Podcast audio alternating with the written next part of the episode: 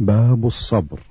قال الله تعالى يا أيها الذين آمنوا اصبروا وصابروا.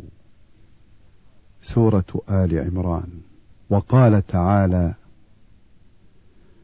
ولنبلونكم بشيء من الخوف والجوع ونقص من الأموال والأنفس والثمرات. وبشر الصابرين. سورة البقرة. وقال تعالى إنما يوفى الصابرون أجرهم بغير حساب. سورة الزمر. وقال تعالى ولمن صبر وغفر إن ذلك لمن عزم الأمور. سورة الشورى. وقال تعالى استعينوا بالصبر والصلاة إن الله مع الصابرين. سورة البقرة. وقال تعالى ولنبلونكم حتى نعلم المجاهدين منكم والصابرين. سورة محمد. والآيات في الأمر بالصبر وبيان فضله كثيرة معروفة.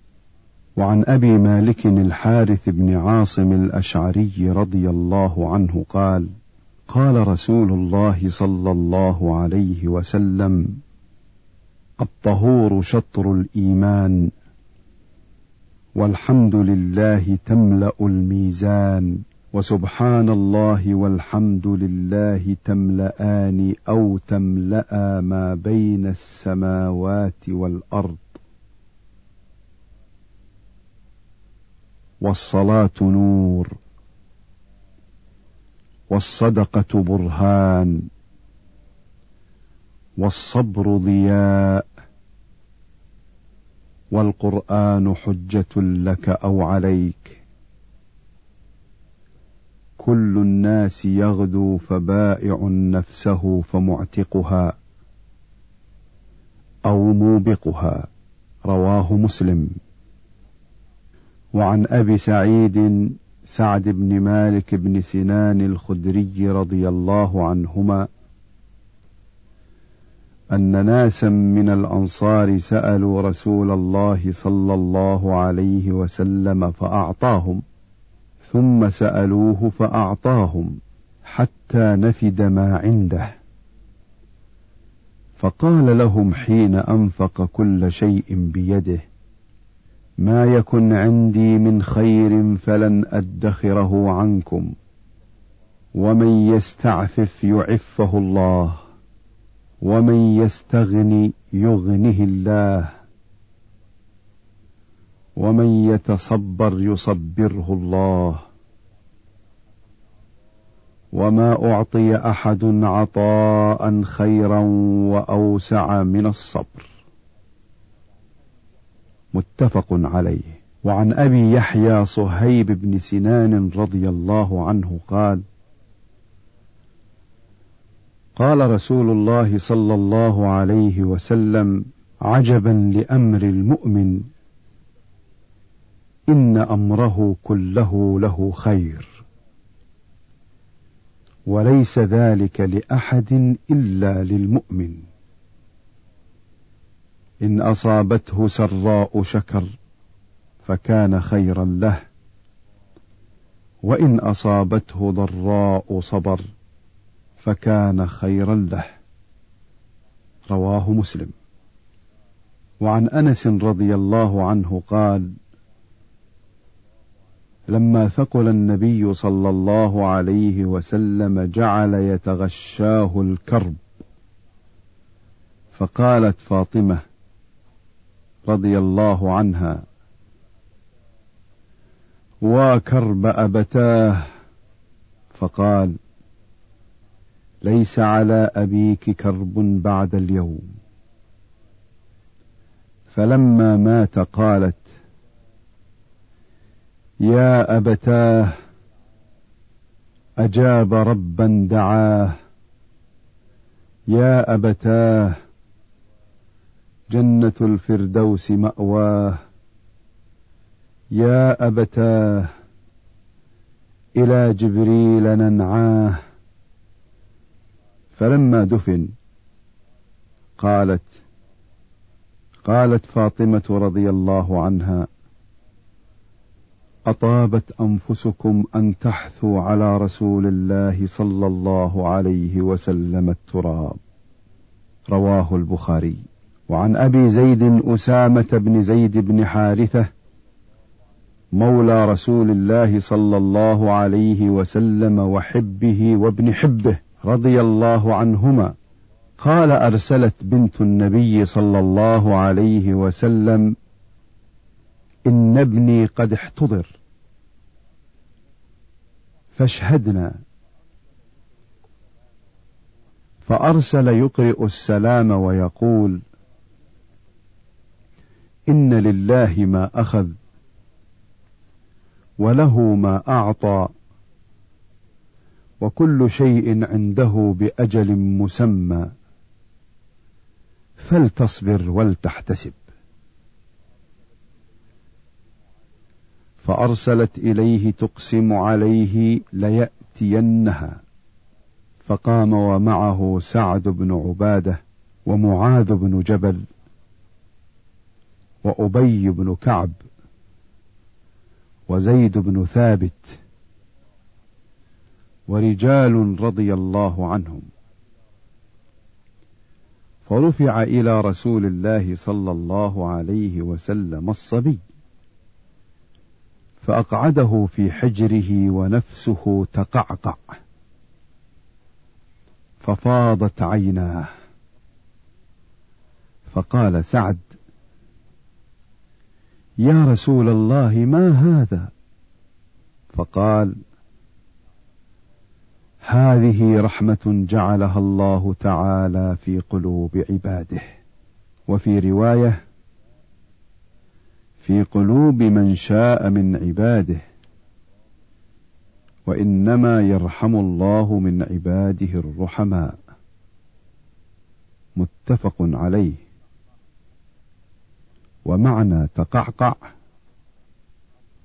تتحرك وتضطرب. وعن صهيب رضي الله عنه أن رسول الله صلى الله عليه وسلم قال كان ملك في من كان قبلكم وكان له ساحر. فلما كبر قال للملك إني قد كبرت فابعث إلي غلاما أعلمه السحر. فبعث إليه غلاما يعلمه. وكان في طريقه إذا سلك راهب. فقعد إليه وسمع كلامه فأعجبه. وكان إذا أتى الساحر مر بالراهب وقعد إليه. فإذا أتى الساحر ضربه. فشكى ذلك إلى الراهب فقال إذا خشيت الساحر فقل حبسني أهلي. وإذا خشيت أهلك فقل حبسني الساحر. فبينما هو على ذلك إذ أتى على دابة عظيمة قد حبست الناس فقال اليوم أعلم الساحر أفضل أم الراهب أفضل؟ فأخذ حجرا فقال اللهم إن كان أمر الراهب أحب إليك من أمر الساحر فاقتل هذه الدابة حتى يمضي الناس. فرماها فقتلها ومضى الناس. فأتى الراهب فأخبره. فقال له الراهب أي بني أنت اليوم أفضل مني؟ قد بلغ من أمرك ما أرى. وإنك ستبتلى. فإن ابتليت فلا تدل علي. وكان الغلام يبرئ الأكمه والأبرص. ويداوي الناس من سائر الأدواء. فسمع جليس للملك كان قد عمي. فأتاه بهدايا كثيرة فقال ما ها هنا لك أجمع إن أنت شفيتني. فقال إني لا أشفي أحدا. إنما يشفي الله تعالى. فإن آمنت بالله تعالى دعوت الله فشفاك. فآمن بالله تعالى فشفاه الله تعالى.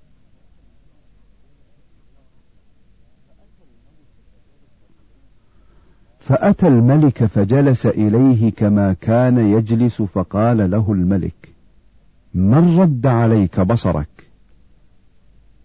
قال ربي. قال ولك رب غيري؟ قال ربي وربك الله.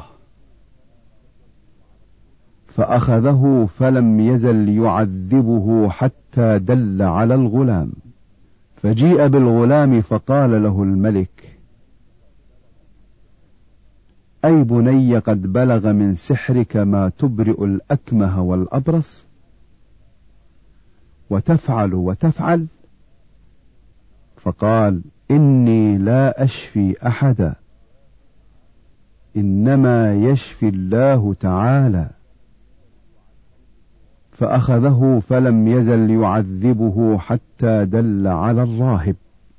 فجيء بالراهب فقيل له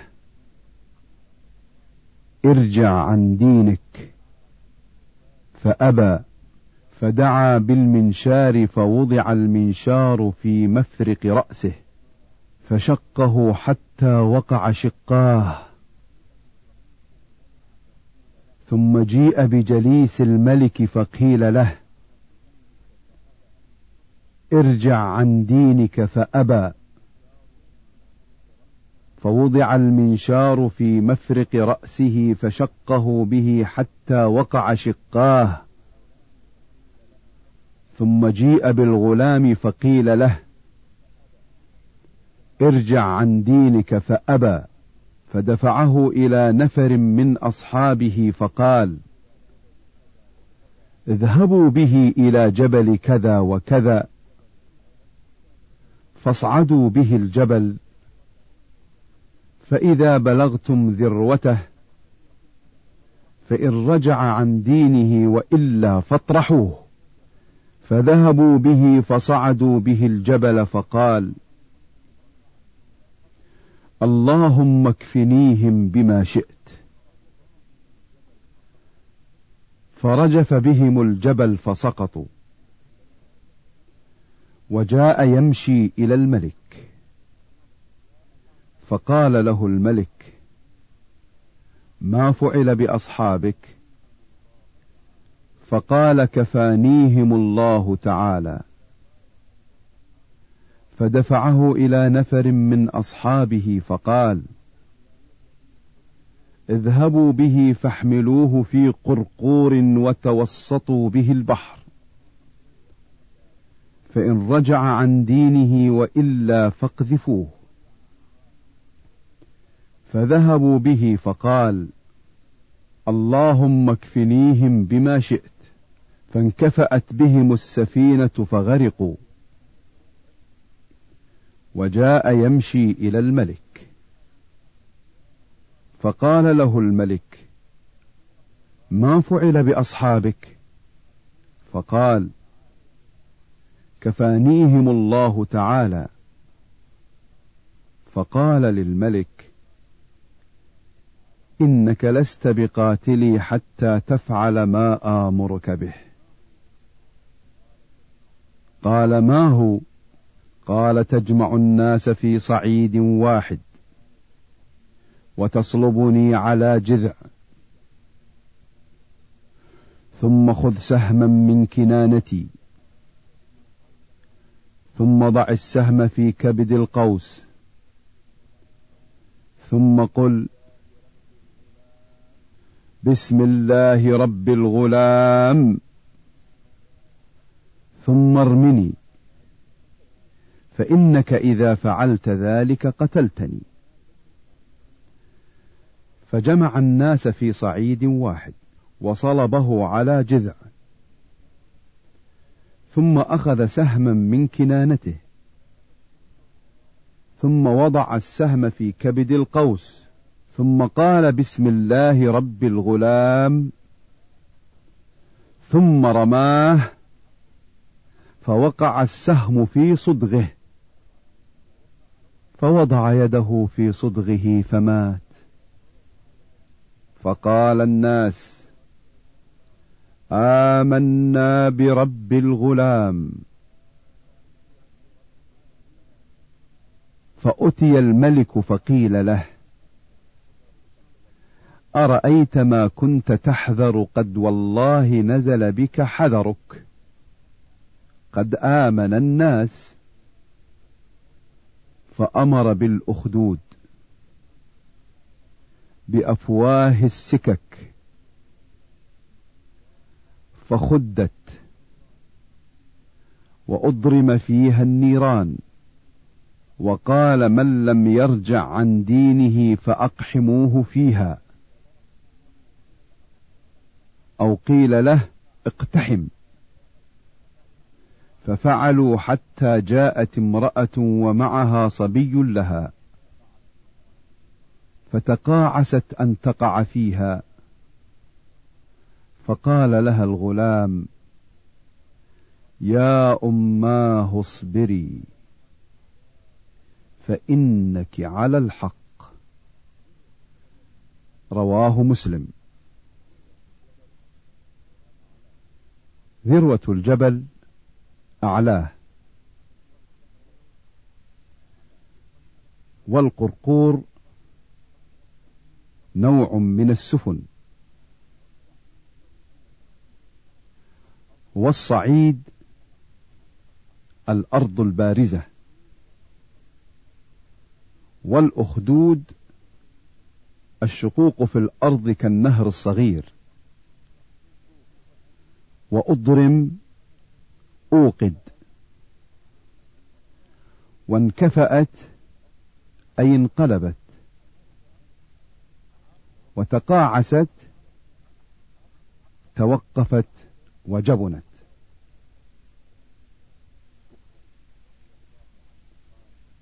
وعن أنس رضي الله عنه قال مر النبي صلى الله عليه وسلم بامرأة تبكي عند قبر. فقال اتق الله واصبري.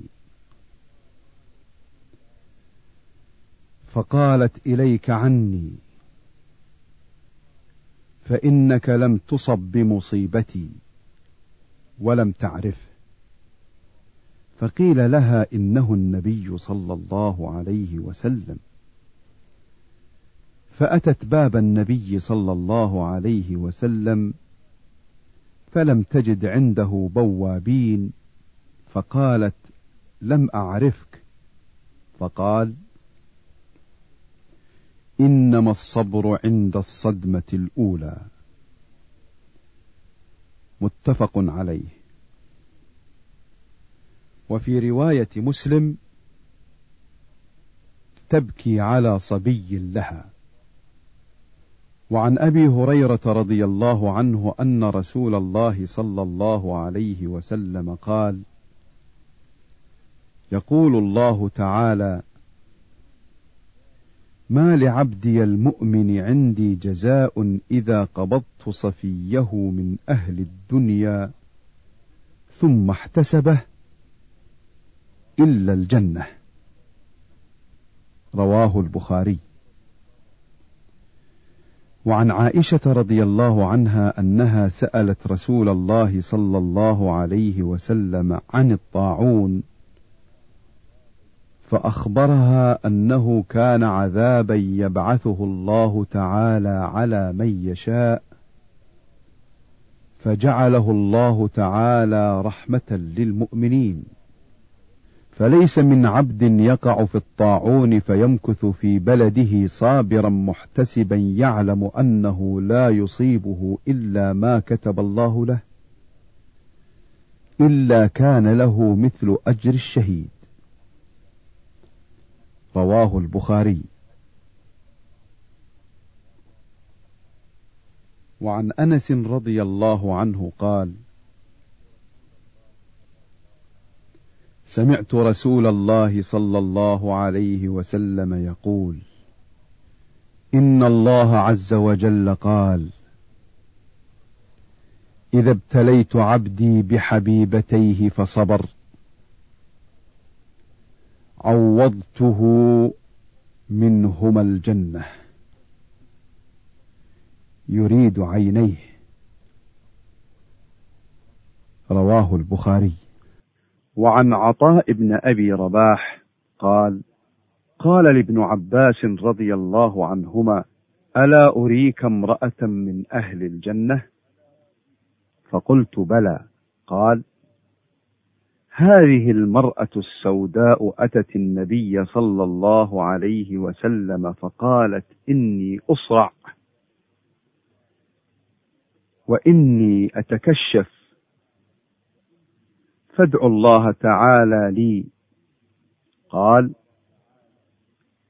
إن شئت صبرت ولك الجنة وإن شئت دعوت الله تعالى أن يعافيك. فقالت أصبر. فقالت إني أتكشف. فادعوا الله ألا أتكشف. فدعا لها. متفق عليه. وعن أبي عبد الرحمن عبد الله بن مسعود رضي الله عنه قال كأني أنظر إلى رسول الله صلى الله عليه وسلم يحكي نبيا من الأنبياء صلوات الله وسلامه عليهم ضربه قومه فأدموه وهو يمسح الدم عن وجهه يقول اللهم اغفر لقومي فإنهم لا يعلمون. متفق عليه. وعن أبي سعيد وأبي هريرة رضي الله عنهما عن النبي صلى الله عليه وسلم قال ما يصيب المسلم من نصب ولا وصب ولا هم ولا حزن ولا أذى ولا غم حتى الشوكة يشاكها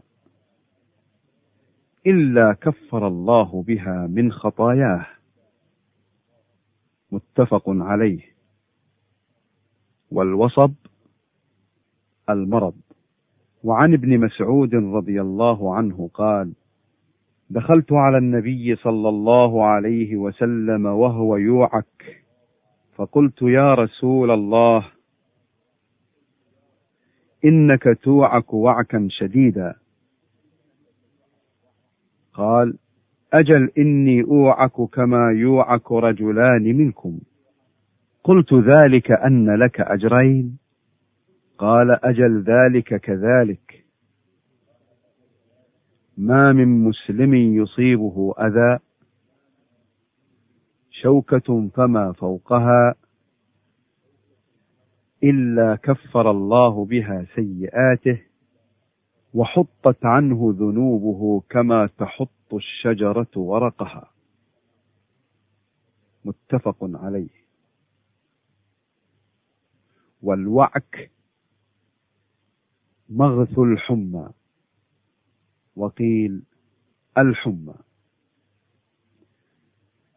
وعن أبي هريرة رضي الله عنه قال قال رسول الله صلى الله عليه وسلم من يرد الله به خيرا يصب منه. رواه البخاري. وضبطوا يصب بفتح الصاد وكسرها. وعن أنس رضي الله عنه قال قال رسول الله صلى الله عليه وسلم لا يتمنين أحدكم الموت لضر أصابه. فإن كان لا بد فاعلا فليقل. اللهم أحيني ما كانت الحياة خيرا لي. وتوفني إذا كانت الوفاة خيرا لي. متفق عليه. وعن أبي عبد الله خباب بن الأرت رضي الله عنه قال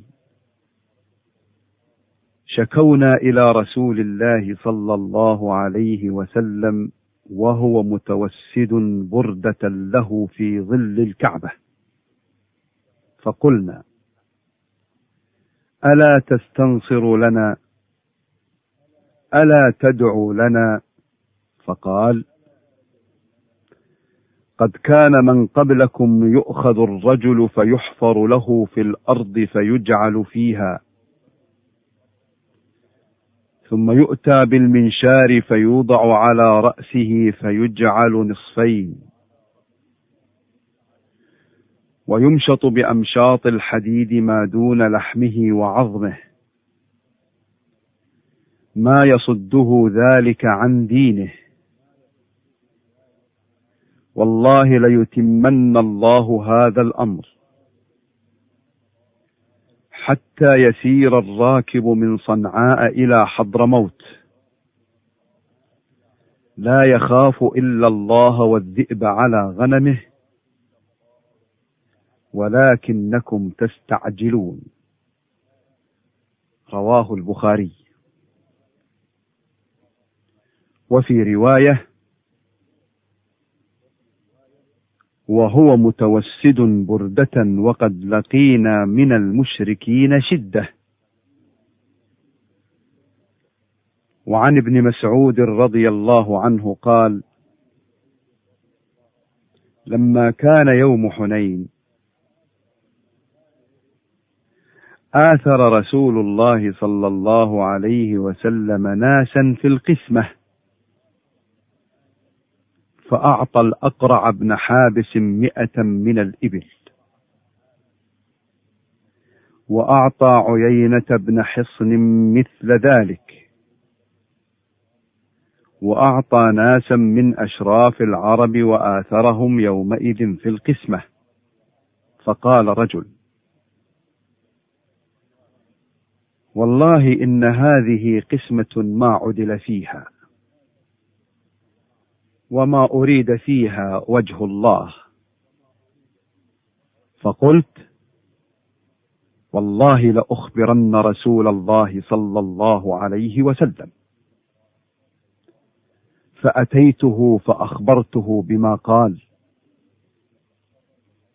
فتغير وجهه حتى كان كالصرف.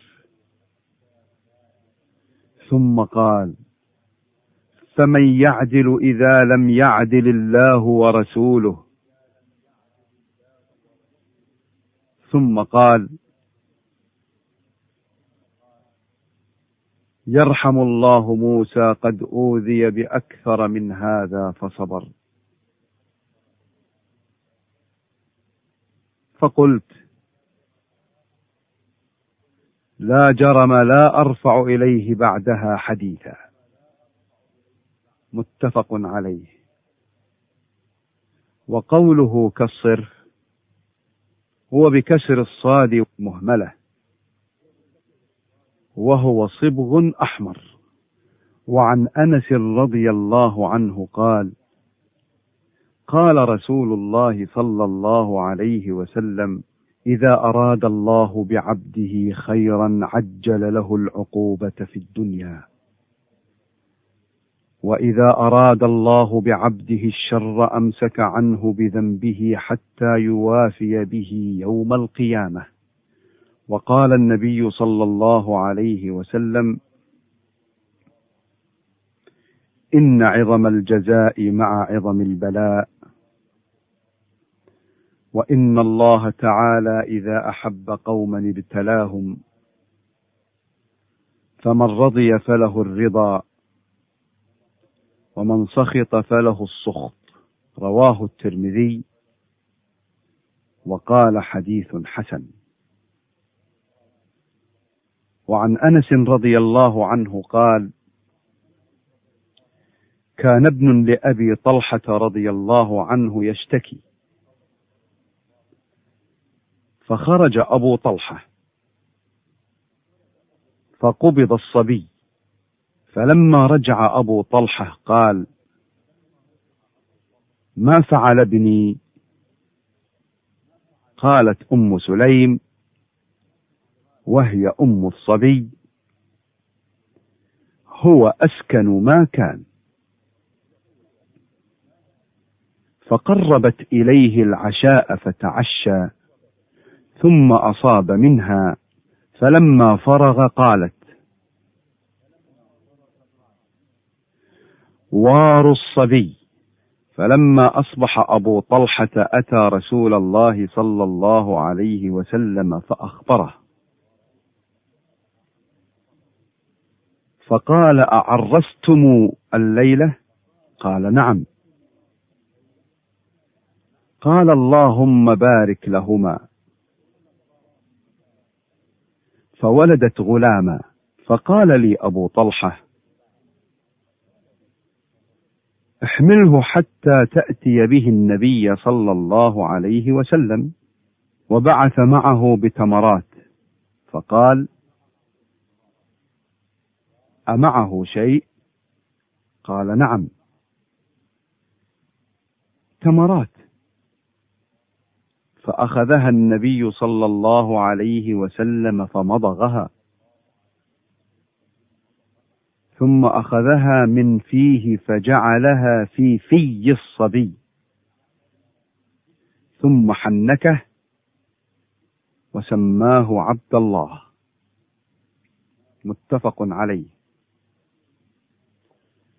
وفي رواية للبخاري قال ابن عيينة فقال رجل من الأنصار فرأيت تسعة أولاد كلهم قد قرأوا القرآن يعني من أولاد عبد الله المولود. وفي رواية لمسلم مات ابن لأبي طلحة من أم سليم. فقالت لأهلها لا تحدثوا أبا طلحة بابنه حتى أكون أنا أحدثه. فجاء فقربت إليه عشاء فأكل وشرب ثم تصنعت له. أحسن ما كانت تصنع قبل ذلك. فوقع بها. فلما أن رأت أنه قد شبع وأصاب منها قالت يا أبا طلحة أرأيت لو أن قوما أعاروا عاريتهم أهل بيت فطلبوا عاريتهم؟ ألهم أن يمنعوهم؟ قال لا. فقالت فاحتسب ابنك. قال فغضب. ثم قال تركتني حتى إذا تلطخت ثم أخبرتني بابني. فانطلق حتى أتى رسول الله صلى الله عليه وسلم فأخبره بما كان. فقال رسول الله صلى الله عليه وسلم بارك الله في ليلتكما. قال فحملت.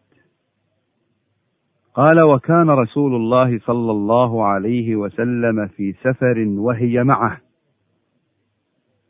وكان رسول الله صلى الله عليه وسلم إذا أتى المدينة من سفر لا يطرقها طروقا. فدنوا من المدينة فضربها المخاض فاحتبس عليها أبو طلحة وانطلق رسول الله صلى الله عليه وسلم. قال يقول أبو طلحة إنك لتعلم يا رب أنه يعجبني أن أخرج مع رسول الله صلى الله عليه وسلم إذا خرج. وأدخل معه إذا دخل. وقد احتبست بما ترى. تقول أم سليم يا أبا طلحة ما أجد الذي كنت أجد. انطلق. فانطلقنا وضربها المخاض حين قدما فولدت غلاما. فقالت لي أمي يا أنس لا يرضعه أحد حتى تغدو به على رسول الله صلى الله عليه وسلم. فلما أصبح احتملته فانطلقت به إلى رسول الله صلى الله عليه وسلم وذكر تمام الحديث. وعن أبي هريرة رضي الله عنه أن رسول الله صلى الله عليه وسلم قال ليس الشديد بالسرعة إنما الشديد الذي يملك نفسه عند الغضب. متفق عليه. والسرعة بضم الصاد وفتح الراء وأصله عند العرب من يصرع الناس كثيرا. وعن سليمان بن صرد رضي الله عنه قال كنت جالسا مع النبي صلى الله عليه وسلم ورجلان يستبان وأحدهما قد احمر وجهه وانتفخت أوداجه. فقال رسول الله صلى الله عليه وسلم إني لأعلم كلمة لو قالها لذهب عنه ما يجد. لو قال أعوذ بالله من الشيطان الرجيم ذهب منه ما يجد. فقالوا له إن النبي صلى الله عليه وسلم قال تعوذ بالله من الشيطان الرجيم. متفق عليه. وعن معاذ بن أنس رضي الله عنه أن النبي صلى الله عليه وسلم قال من كظم غيظا وهو قادر على أن ينفذه دعاه الله سبحانه وتعالى على رؤوس الخلائق يوم القيامة حتى يخيره من الحور العين ما شاء. رواه أبو داود والترمذي وقال حديث حسن. وعن أبي هريرة رضي الله عنه أن رجلا قال للنبي صلى الله عليه وسلم أوصني. قال لا تغضب. فردد مرارا قال لا تغضب. رواه البخاري. وعن أبي هريرة رضي الله عنه قال قال رسول الله صلى الله عليه وسلم ما يزال البلاء بالمؤمن والمؤمنة في نفسه وولده وماله حتى يلقى الله تعالى وما عليه خطيئة. رواه الترمذي وقال حديث حسن صحيح. وعن ابن عباس رضي الله عنهما قال قدم عيينة بن حصن فنزل على ابن أخيه الحر بن قيس وكان من النفر الذين يدنيهم عمر رضي الله عنه وكان القراء أصحاب مجلس عمر رضي الله عنه ومشاورته كهولا كانوا أو شبانا. فقال عيينة لابن أخيه يا ابن أخي لك وجه عند هذا الأمير فاستأذن لي عليه فاستأذن فأذن له عمر فلما دخل قال هي يا ابن الخطاب فوالله ما تعطينا الجزل ولا تحكم فينا بالعدل. فغضب عمر رضي الله عنه حتى هم أن يوقع به. فقال له الحر يا أمير المؤمنين إن الله تعالى قال لنبيه صلى الله عليه وسلم خذ العفو وأمر بالعرف وأعرض عن الجاهلين. سورة الأعراف. وإن هذا من الجاهلين. والله ما جاوزها عمر حين تلاها وكان وقافا عند كتاب الله تعالى. رواه البخاري. وعن ابن مسعود رضي الله عنه أن رسول الله صلى الله عليه وسلم قال إنها ستكون بعدي أثرة وأمور تنكرونها. قالوا يا رسول الله فما تأمرنا؟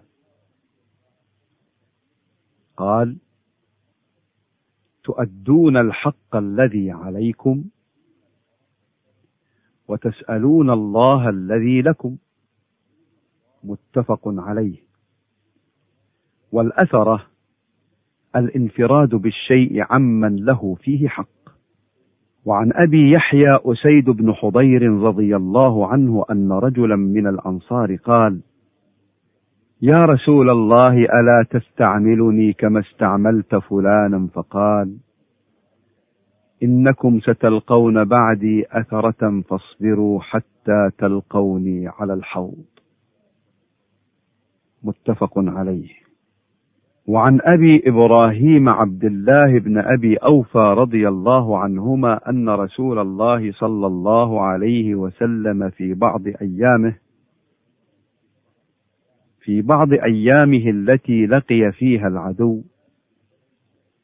انتظر حتى إذا مالت الشمس قام فيهم فقال يا أيها الناس لا تتمنوا لقاء العدو. واسألوا الله العافية. فإذا لقيتموهم فاصبروا. واعلموا أن الجنة تحت ظلال السيوف. ثم قال النبي صلى الله عليه وسلم اللهم منزل الكتاب ومجري السحاب متفق عليه. وبالله التوفيق.